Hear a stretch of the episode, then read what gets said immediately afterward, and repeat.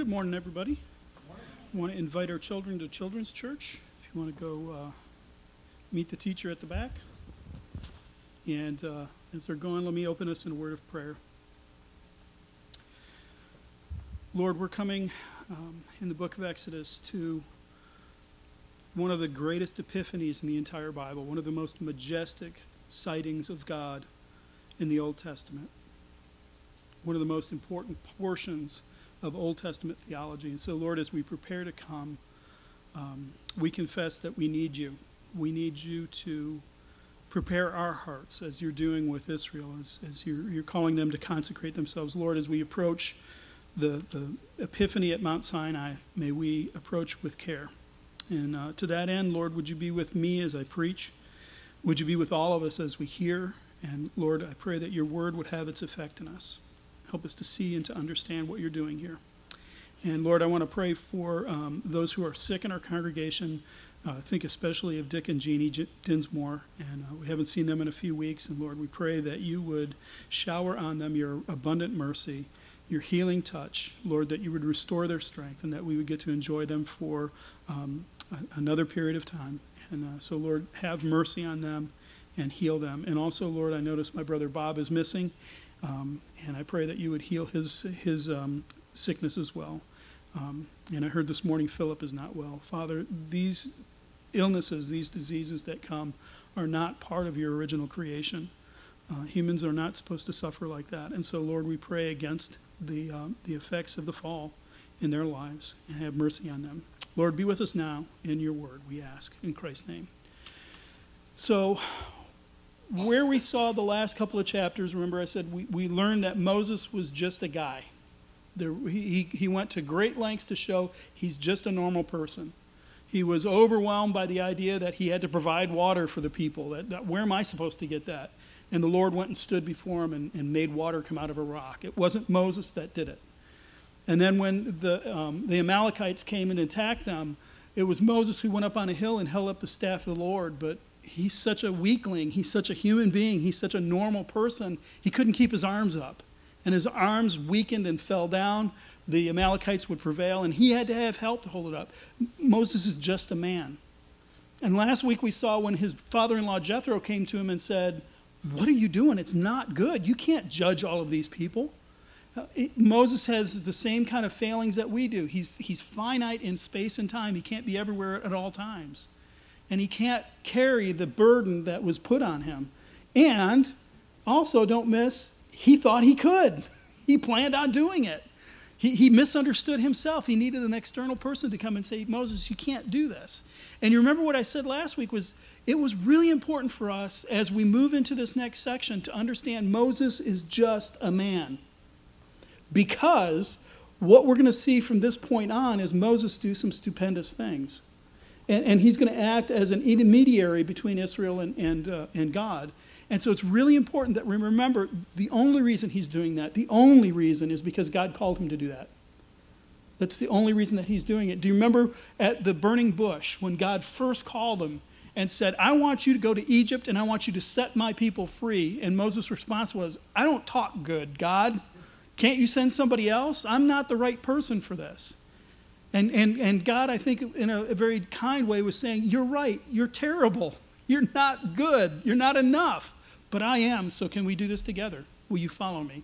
So that's important that we see who the real actor in this is. It's God. Because where we're coming to now, at the beginning of, of chapter 19, is setting us up for this tremendous event at Mount Sinai and right now, you know, it says that after the third moon, they'd gone out, they camped, and, and Moses kind of repeats, they camped in the wilderness of Sinai, they camped before the mountain of the Lord. They're going to be here from this point until about halfway through uh, Leviticus. They're going to be in this camp for about a year or so at the foot of the mountain. And the amount of real estate in the Old Testament, in the Pentateuch, that it takes up is huge. This is significant. We're coming to a really important part of biblical history. So they move there and they stop, and we need to remember Moses has gone to great lengths to remind us that he's only a man.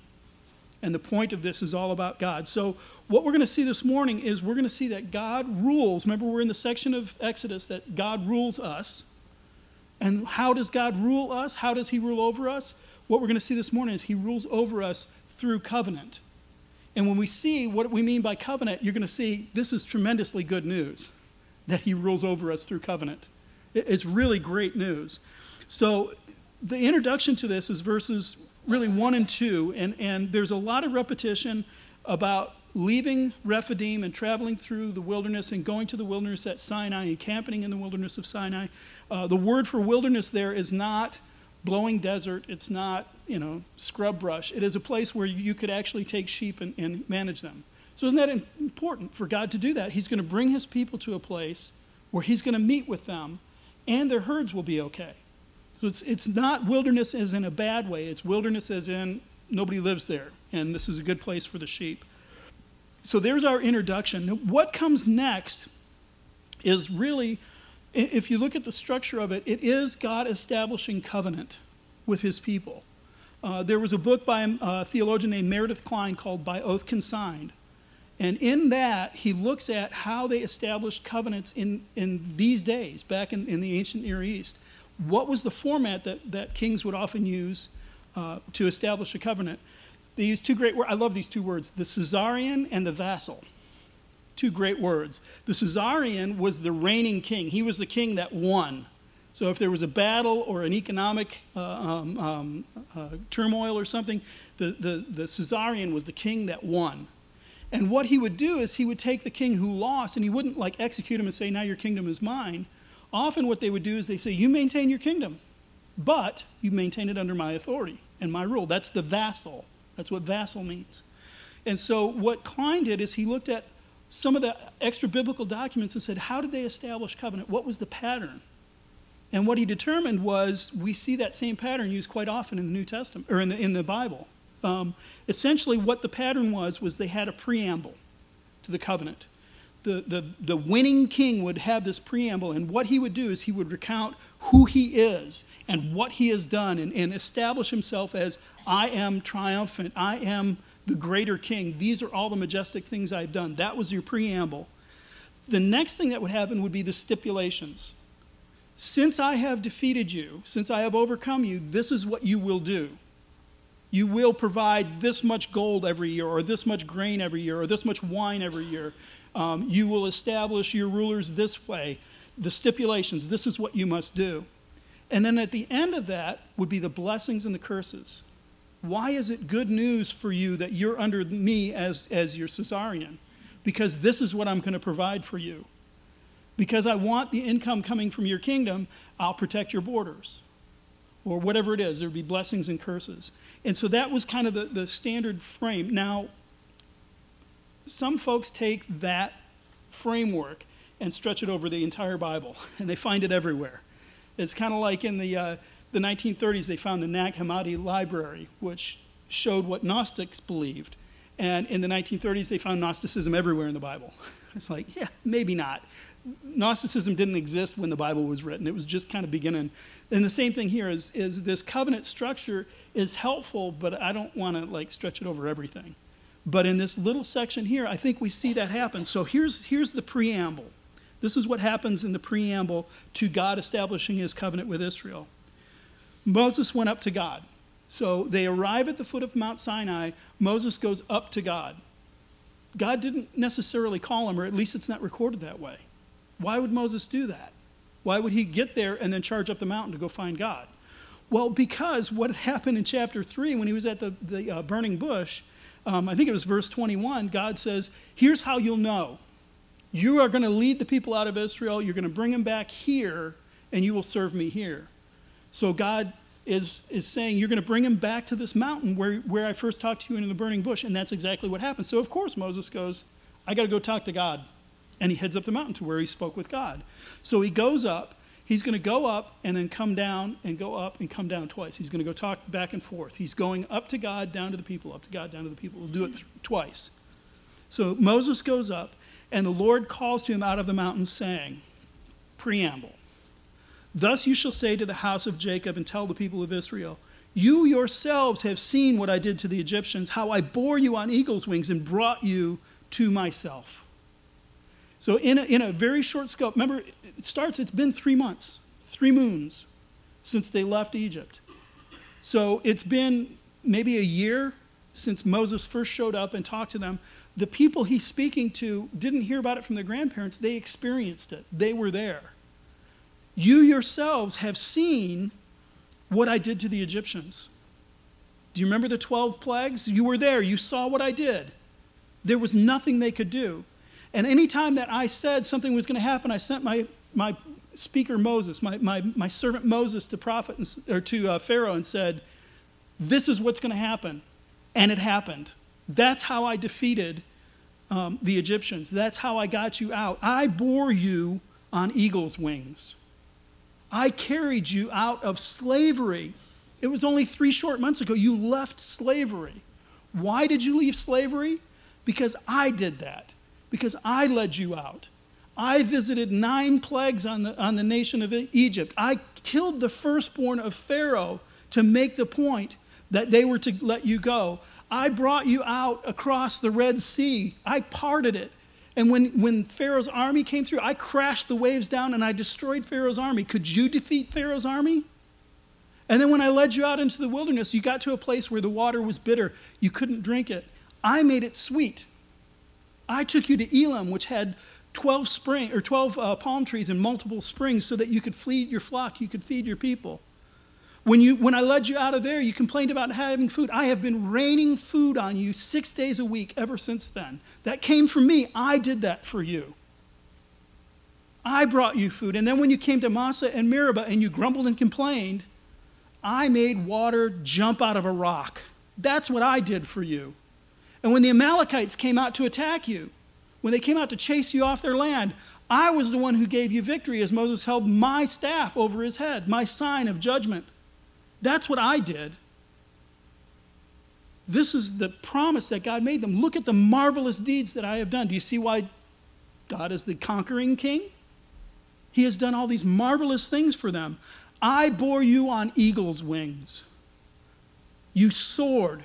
You, you, you flew out of there. You, you didn't have any problems getting out of there. I took you right through, right where I wanted you to go. Now, the people may disagree with the eagle's wings.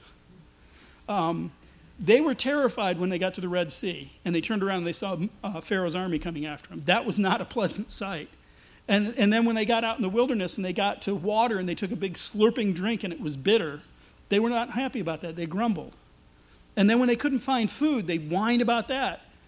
And then God brought them some food. But they were on the verge of starving. And then they got to um, Massah and Meribah, and all, there was no water anywhere. So repeatedly, they've been having hard times over these last three weeks or three months. But God is telling them, I bore you on eagle's wings. None of this has been beyond my control. I have done these things for you. So that's the preamble. That's the great things that God has done for them. Now he states his stipulations. This is what you must do. This is what your part in this covenant is going to be. In verse 5, he says, Now therefore, if indeed you will obey my voice and keep my covenant. So the call is to obey my voice. I, I, I, was telling Dan this morning, I am so itching to jump into law at this point. And we need to understand what the law means and how the law fits and what's going on. So when he says that you will keep my, obey my voice and keep my covenant, I, just want to get in and start dealing with law. But we're not there yet. So I'm going to have to rein it in. Um, what he's telling them is if you will obey me, if you'll hear what I have to say and you'll do what I tell you and you keep my covenant, which I haven't pronounced to you yet, this is a proposal. I'm the, the reigning and, and the, the, um, the victorious king. So if you will do that, then we'll get to the blessings. Now, I couldn't resist. I've got to say at least one thing about law.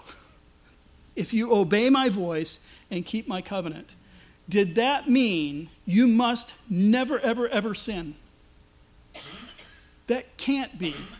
it, since Adam and Eve's fall, we are sinners. By nature, we sin. So to keep the law didn't mean never, ever, ever sin. What was a big chunk of the law? The tabernacle, the offerings. What God told them was not, don't ever, ever sin, but when you do sin, because you will sin, because everybody does sin, here's how you take care of that. This is what you do. You offer this for that sin. You offer this for that sin. You repay this person that much when you cheat them. This is how you do it. So God is not being unrealistic in this and saying you have to obey, and if you're not perfect in every, every single perfect way, then that's it. What he's saying is, I'm giving you the law. I'm going to tell you how to live. I'm going to tell you what to do when you don't conform to it. So, what does he mean if you obey my voice and keep my covenant? If it's not, remain sinless. What, what he's saying is, me. Will, will you be faithful to me? Will you dedicate yourself to me? Will you follow me? Project forward to the kings when, when Israel is settled in the land and they have kings. What did the kings regularly do that really angered God? They worshiped Baal. They set up Ashtoreth poles. They worshiped the goddess of heaven. They worshiped anything except for who God was. So it wasn't don't ever sin, it was remain faithful to me. Make me first and foremost. That's what I want. If you will do that, if you will remain faithful to me in covenant, I will take care of your sins. I will maintain our relationship and I will draw us together and we'll get to the blessings. That's his promise. That's a foretaste of what we're going to do when we get to law. That's just a little bit of it. So ultimately, keeping covenant is treasuring God. Will you treasure him? Will you say, This is the God I want to be allied to? This is the God who's worth following? And so, therefore, if you will indeed keep, obey my voice and keep my covenant, then you shall be my treasured possession among all peoples. You shall be my treasured possession. I'm going to enter in. Do you see why covenant is such a great thing? I'm going to enter into this covenant with you, and if you obey this stipulation, then you will be my tre- you will be the most important thing to me. You will be my treasured possession. Actually, the word that's used there for treasured possession is used in the context of these kind of covenants elsewhere outside the Bible. Ugaritic texts, if you want the fancy word for it, mentions this word in that context. So what the, the, the king is saying is, I, I've defeated you in battle or I've economically overcome you, and now I'm going to love and care for you. You are my treasured possession. You're important to me. When God says it, he, He's going to expound on it. He's going to amplify. What does it mean, you will be my treasured possession? Well, this is what it looks like. You will be my treasured possession among all peoples, all the nations on the earth. Why? For all the earth is mine. All the earth is mine. They can look at this and go, yeah, you know what? We just saw that happen in Egypt. You overcame all their gods. You're not chased out of Egypt. You're not excluded from Egypt. All the earth is yours. You can do what you want.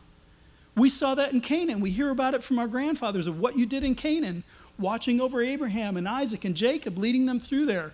You're the king over all of this.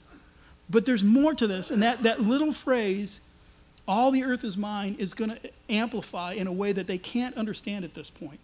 It's going to explode in a way that, that we just won't understand until we get to the New Testament. So he says, You will be my treasured possession because all of the earth is mine, and you shall be to me a kingdom of priests. There will be a king, there will be a kingdom, and you who are in the kingdom will be priests. So imagine a nation where everybody in the kingdom is a priest. That's, that's just incredible. What is a priest? What do we mean by priest? This is the first time we've really run into that. What is a priest? What does a priest do? Well, if you think in the Old Covenant, there was the priest and there was the prophet, and there were two different roles. And generally, theologians will say what the prophet did was he spoke to the people for God and what the priest did is he went from for the people before God to offer sacrifice, to, to bring atoning work. And, and so one speaks from God to the people, and the other one unites the people to God. And, and that's not bad, but it's not siloed either. You know what I mean by siloed? It's a way of saying that that's all that a priest ever does, and that's all a prophet ever did. The priests were also told you will teach the people my laws and my commandments. You will show them the way. So when somebody comes to a priest and says, I have a skin disease here, the priest doesn't go, okay, let's go offer sacrifice. He has to analyze it, take a look at it, understand what's going on, tell him what to do. Now you go sit outside the camp for seven days and then come back and we'll look. So there's more than just offering sacrifice, there's a, an instruction piece as well. And then think of Samuel. Do you remember Samuel from when Saul was king? Samuel was a priest. He, he was brought up in the temple. He offered sacrifice. As a matter of fact, Saul got in big trouble because Saul got itchy when Samuel didn't show up, and Saul offered sacrifice instead. And Samuel goes, What are you doing? What did I tell you? I would come and I would offer sacrifice. So the, the roles aren't like uniquely ironed off and, and walled off in that way. Also, I just finished the book of Ezekiel. Ezekiel was a priest, and he was a prophet. So, so they're not isolated. But let's go with what generally it means to be a priest and what generally it means to be a prophet. What God's people would be is a kingdom of priests. They would go and represent people before God. Who are they going to represent? each other? Well, yeah, you'd have to. I mean, you'd have to at some point represent each other a bit because it's not like a priest who got a skin disease could check himself out and, and give rules. He would need to go to another priest to have that kind of thing done. Or if he, sac- if he, if he sinned, well, the priests always offered a sacrifice for their own sin, too. So they could represent themselves. Who are a kingdom of priests going to represent before God? In this context, the rest of the world. The world is mine. You will be the priests for the rest of the world. What your role in this covenant will ultimately be is you're going to represent and you're going to bring atoning sacrifice for the sins of the rest of the world. Not just for each other, but for everybody. You will be a kingdom of priests and you will be a holy nation. So, this will be a nation that is holy. What does it mean to be holy?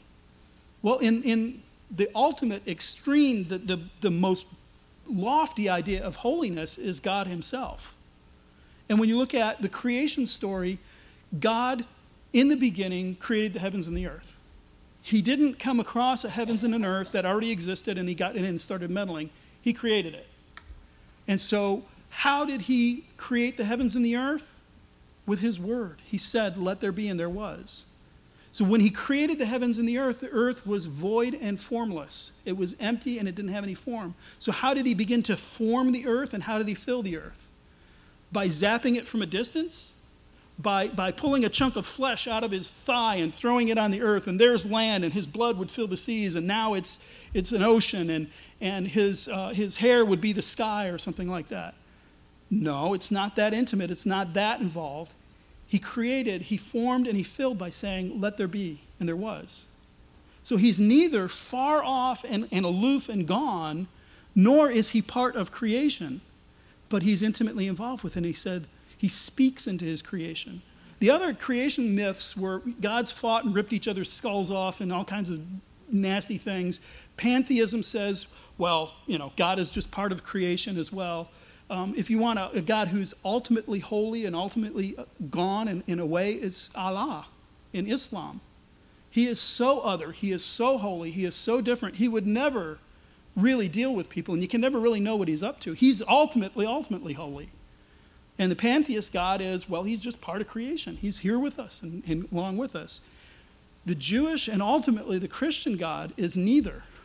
He's holy but he is connected and involved and engaged with his creation. So, holy, in, in the sense of who God is, means he is utterly other. He's very distinct, very different. If the doctrine of the Trinity, where three individual persons who are not the same person but one God, troubles you, your God is holy.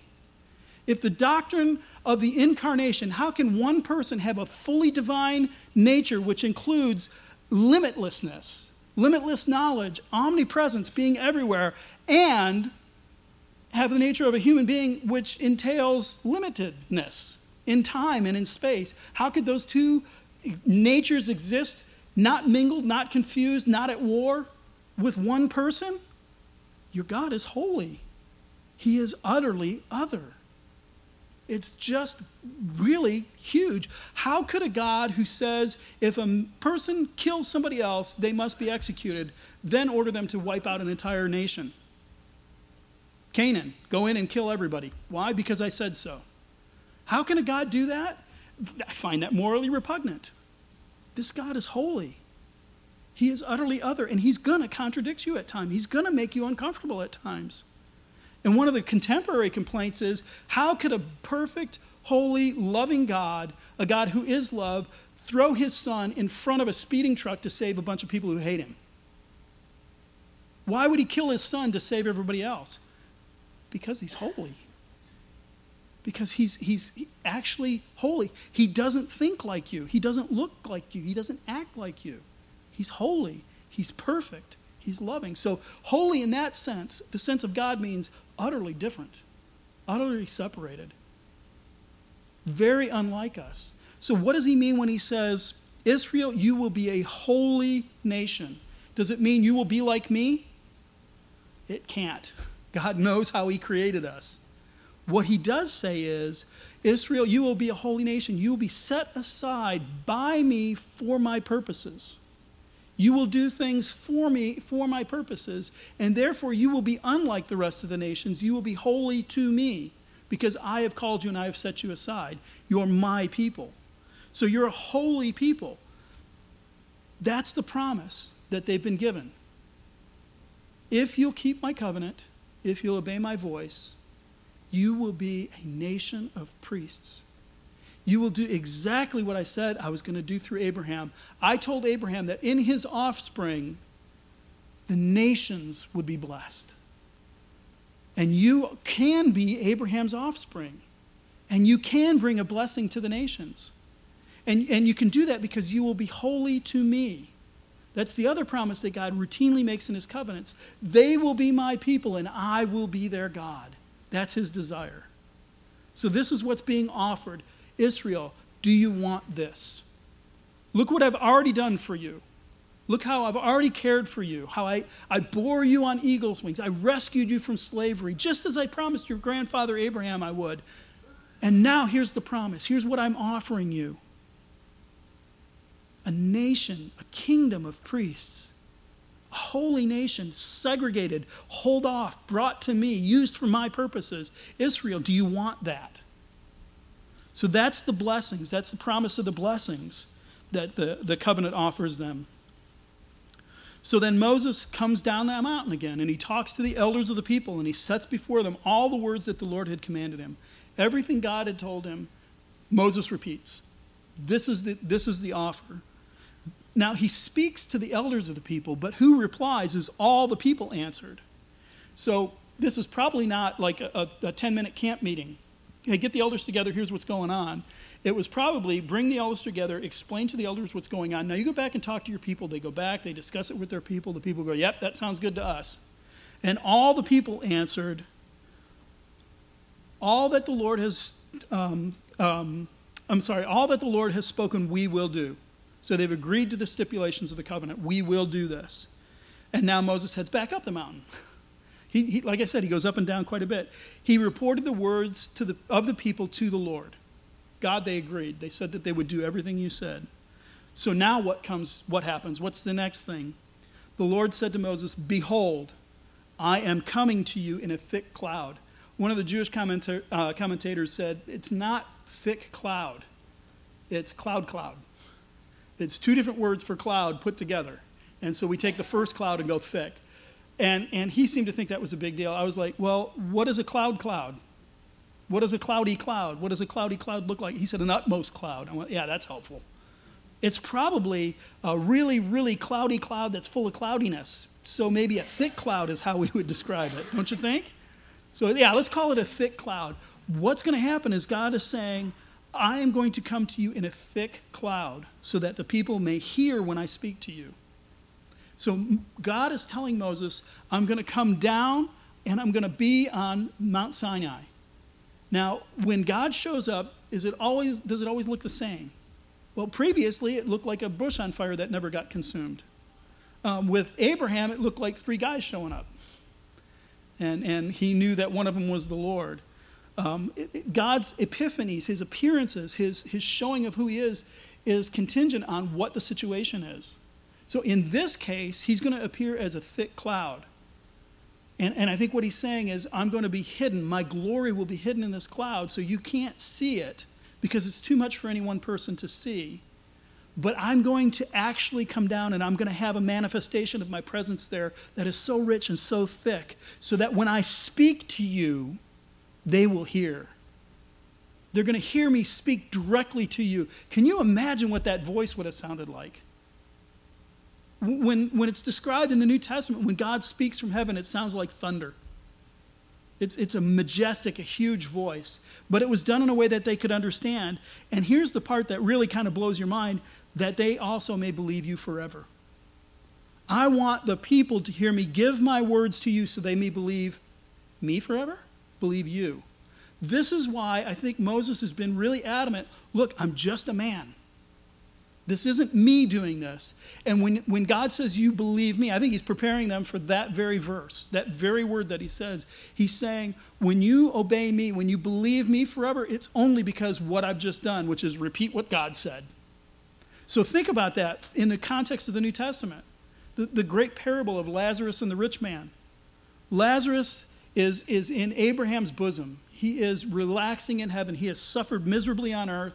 The rich man who has dined luxuriously is suffering. He, he is tormented by the, by the flames. And, and when he says, Look, Abraham, I, I know I can't get out of here. There's no way out of here. But I have brothers who are still alive. Could you send Lazarus? And just have him come back from the dead and go talk to my brothers so they don't wind up in this place also? Lazarus is, is, is the one that could convince them. They would see him and they would know him. Abraham says, They have Moses and the prophets. If they don't believe Moses, they're not going to believe a man rising from the dead. So when he says, believe Moses, it is believe what Moses has left us. Believe Moses' word. That's his goal. He wants them to be faithful to covenant. He's going to, he intends to communicate covenant through Moses, so they need to believe Moses forever. So Moses, again, it repeats, told the words to the Lord. The Lord said to Moses, Okay, they've agreed. Now, go to the people and consecrate them today and tomorrow and let them wash their garments and be ready for the third day. So he says, All right, they agreed. He doesn't just kind of go, Okay, well, here's the deal. He says, You need to get the people ready. In, in three days, it's going to take you three days to get these people ready. And so, number one, I want them to wash their garments. Pause. They had water. There was enough water for them to wash their garments. What have they been whining about so far? We don't have any water. The water is bitter. We can't drink it there's water here so they can wash their garments. They're going to wash themselves. What is going on? What is God doing in this? What is He saying? Take three days to prepare them. What He's doing is He's saying what's about to happen is significant, it's huge. And you don't just waltz into it. You don't come in with a, a laid back attitude about what's about to happen.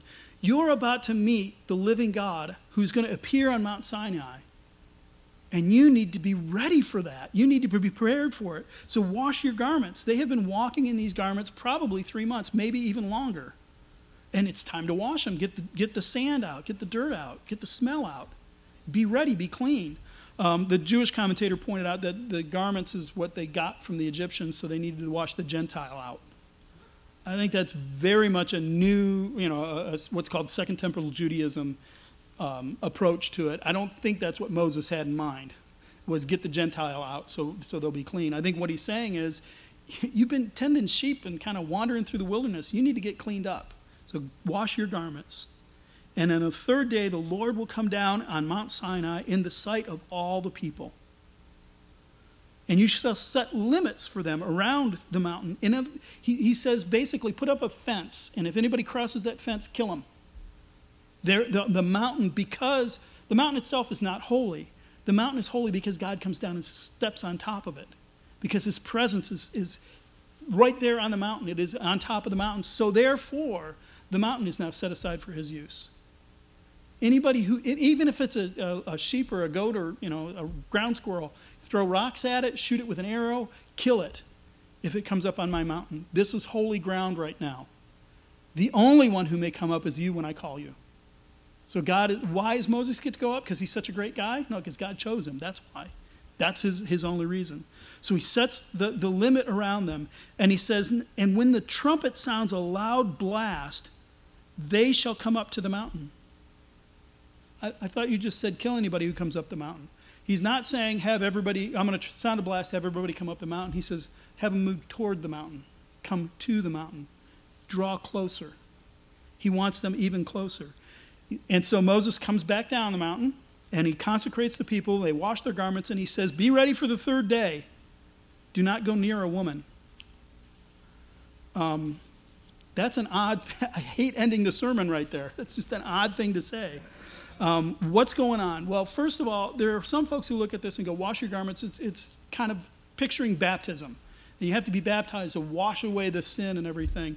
Well, that's kind of an odd thing because then if you think that's baptism washing away sin, then women are sinful. And sex is sinful. And sex is not sinful. God created it. And women are not bad. So, what does he mean by don't go near women? Well, we haven't got there yet because we haven't got into the law, but one of the things in the law is not just sin, but it's being unclean, which means you're not ready for coming into the presence of God. You haven't been cleaned yet. So, coming near to a woman could involve uh, bodily emissions. And so, we're not going to do that. We, we want to stay clean. So, stay away from women for right now and, and set yourself aside and be pure.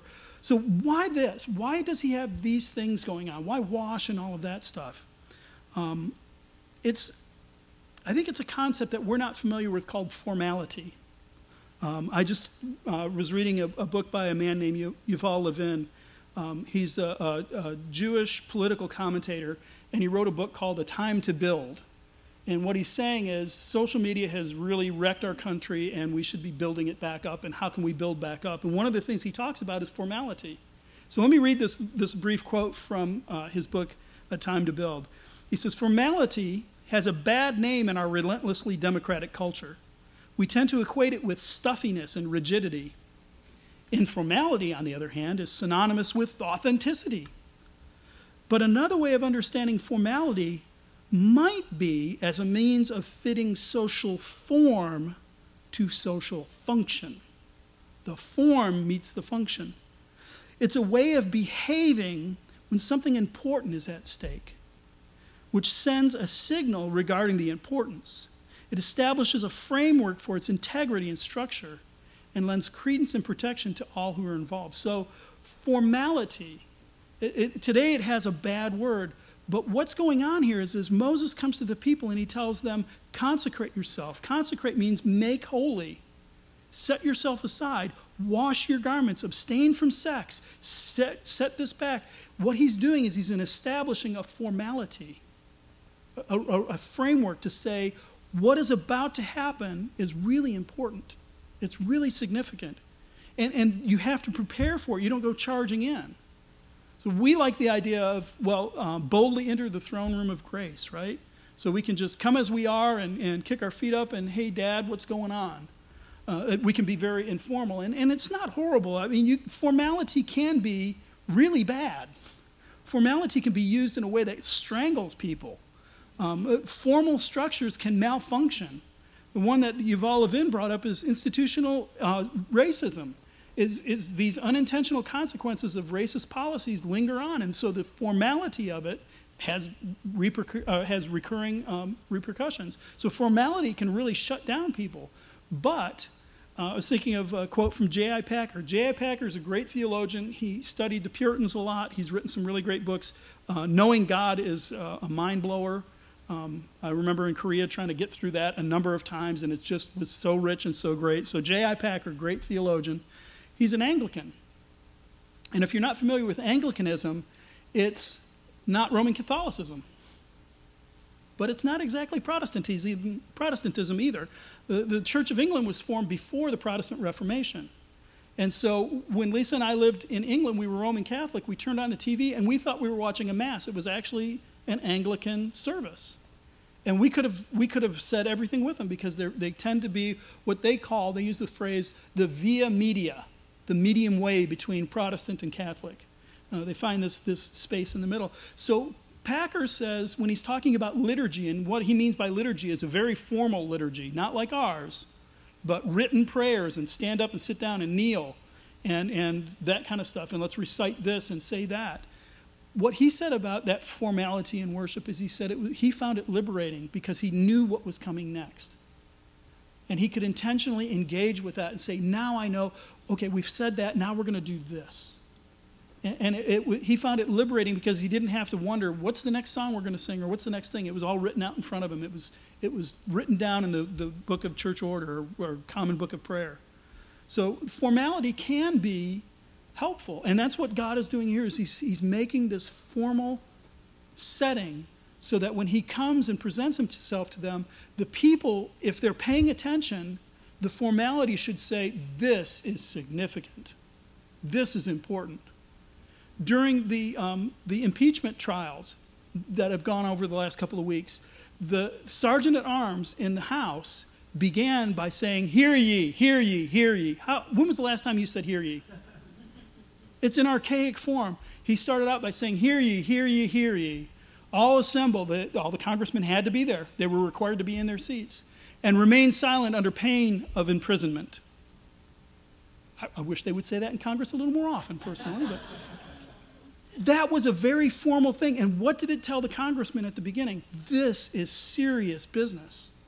So that formality can have that function. So what's going on here is God is saying, as I make you into my holy people, as I draw you into this covenant, as I establish you as a nation of priests, you have to understand the solemn nature of this. God is important. God is, is ultimately important. And so when we approach him, he sets these boundaries, he sets these ways. So that's what's happening. That's how it ends. What we'll see next week is God shows up. That's the most important. Anytime God shows up and God speaks, that's the important part. So next week, God shows up, and that's the important part. But what does this covenant have to do with us? What is this? How does this fit with us? Well, this is the part where in my preparations I kept just stopping because I'd get like vapor lock. It's so so big. It's so immense. This is also where I want to jump off and get into law again, and I can't. so we'll have to put, on, put a hold on that. Part of this is quoted in the New Testament. This is from 1 Peter chapter 2. Peter says, But you are a chosen race, a royal priesthood, a holy nation, a people for his own possession, that you may proclaim the excellencies of him who called you out of darkness into his marvelous light. This is what Israel had been offered a chosen race, a royal priesthood, a holy nation, a people for his own possession, that they may proclaim the excellence of him who called them out of darkness. That was what was being offered.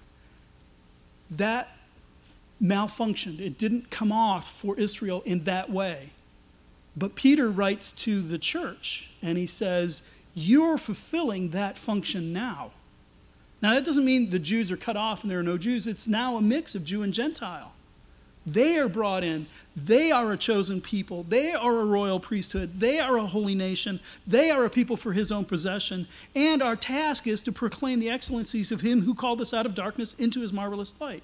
The cloud's gone, the cloud is dispersed. Now we, we, we march into his glorious light.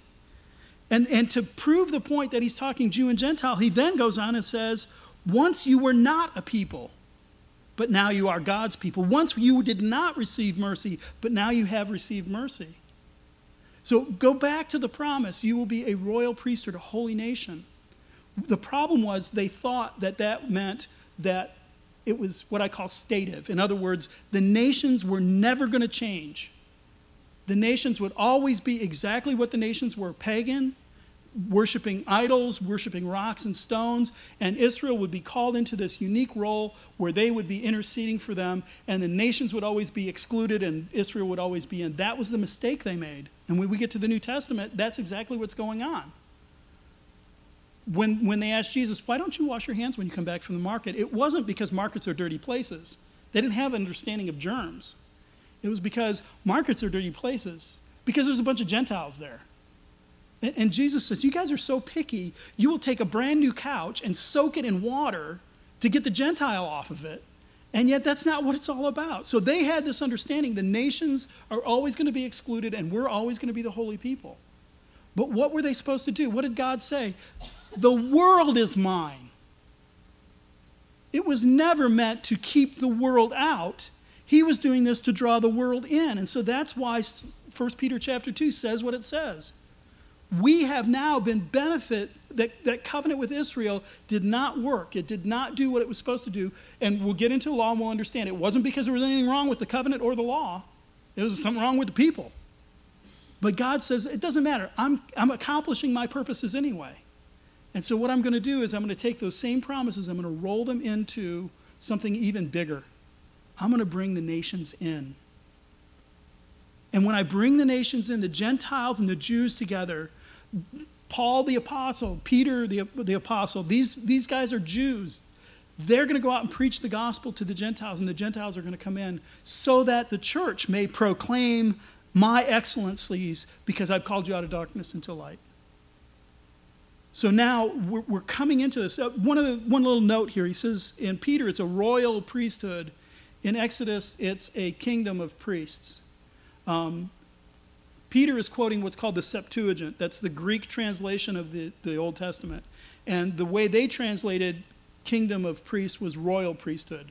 Because if you're a priest in a kingdom, that's an official position. You're part of the royal um, structure of the nation. So that, that's a fair translation to say that you are a royal priesthood, a holy nation.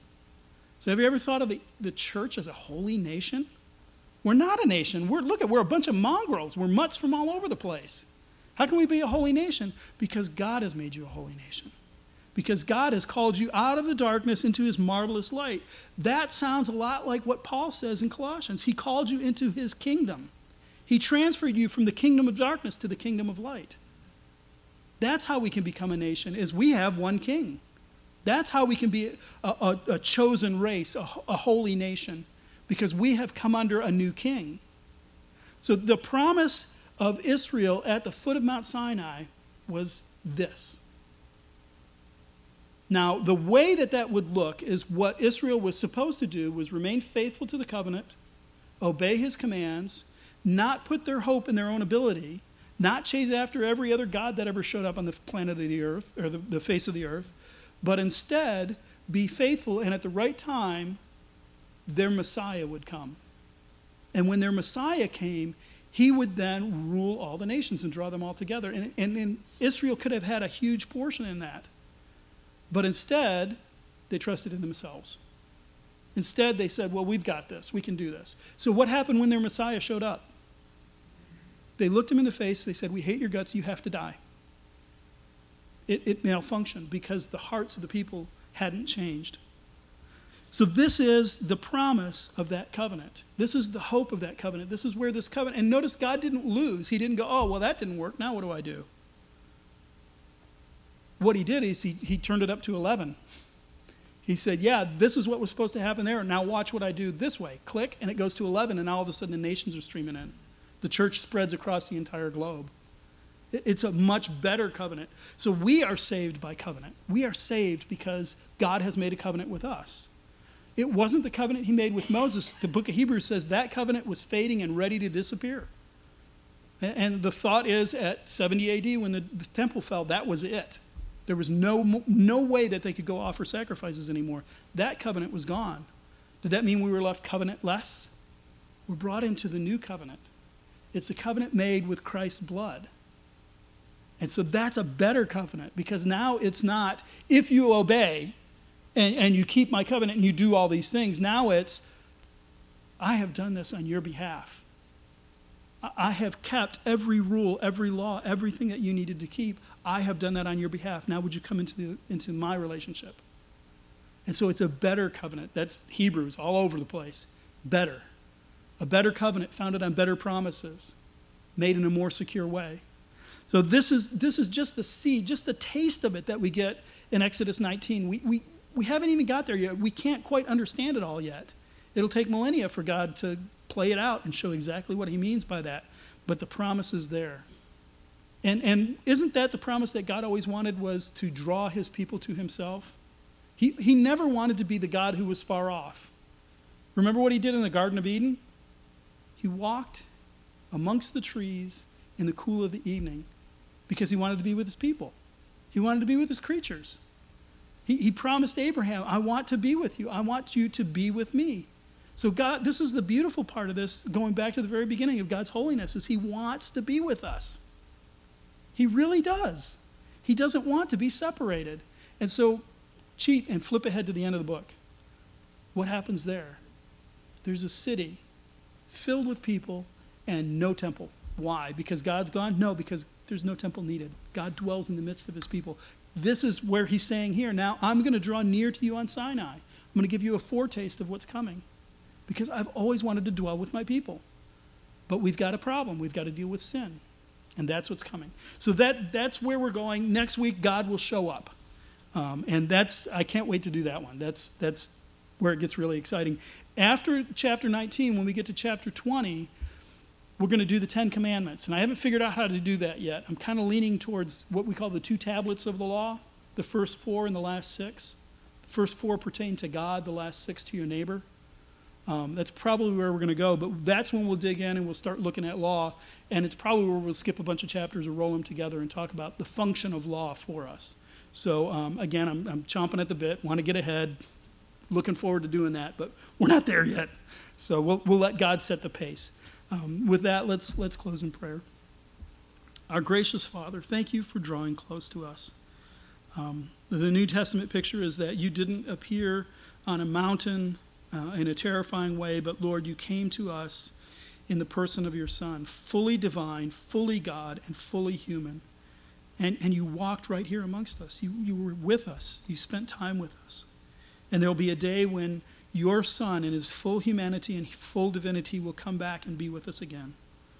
Thank you, Lord, that you desire to draw near, especially when we so often wander, when we so often don't want to be near when we look at our Bible and think, "Oh, I don't want to I don't want to read that," or "Oh, I forgot to pray again," or Lord, thank you for never not wanting to be with us, but to work throughout history to draw us in, to make us your people. Lord, thank you for making us a holy nation. May we behave that way. Lord, bless us with your presence, we ask. In Christ's name, amen.